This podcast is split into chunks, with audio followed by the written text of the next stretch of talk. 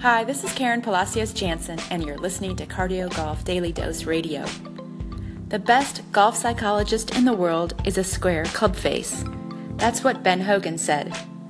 Everything you do before you swing determines how well your shot will turn out. So you need to review the basics no matter what level golfer you are. Only once you have a solid and consistent setup, you can develop other areas of your game, like consistency and more power.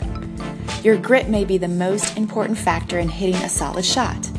If your grip is incorrect, then usually you have to make some compensations in your swing to get the ball to where you want it to go. So let's start with the front hand position. Here is a quick way to check your front hand position to make sure the club face is square. Grip check.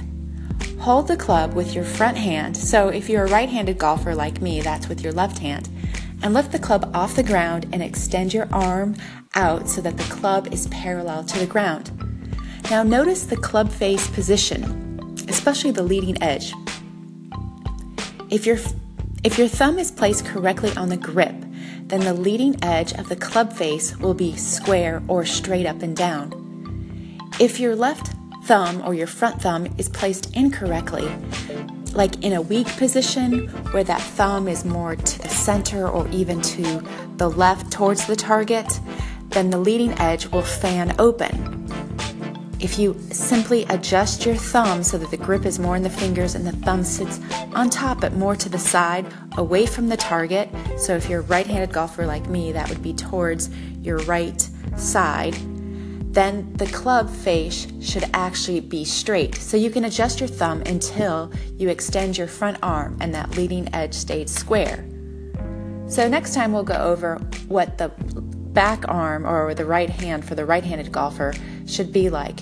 But really check that front hand, that lead hand. It's really important in your grip because it will determine if the club face stays square at address and through impact.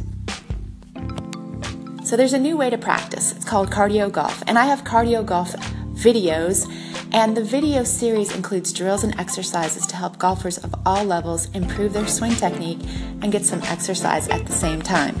So check out my blog at cardio golf dot com to find out a new way to practice. You've been listening to Cardio Golf Daily Dose Radio. I'm Karen Palacios Jansen. Until next time.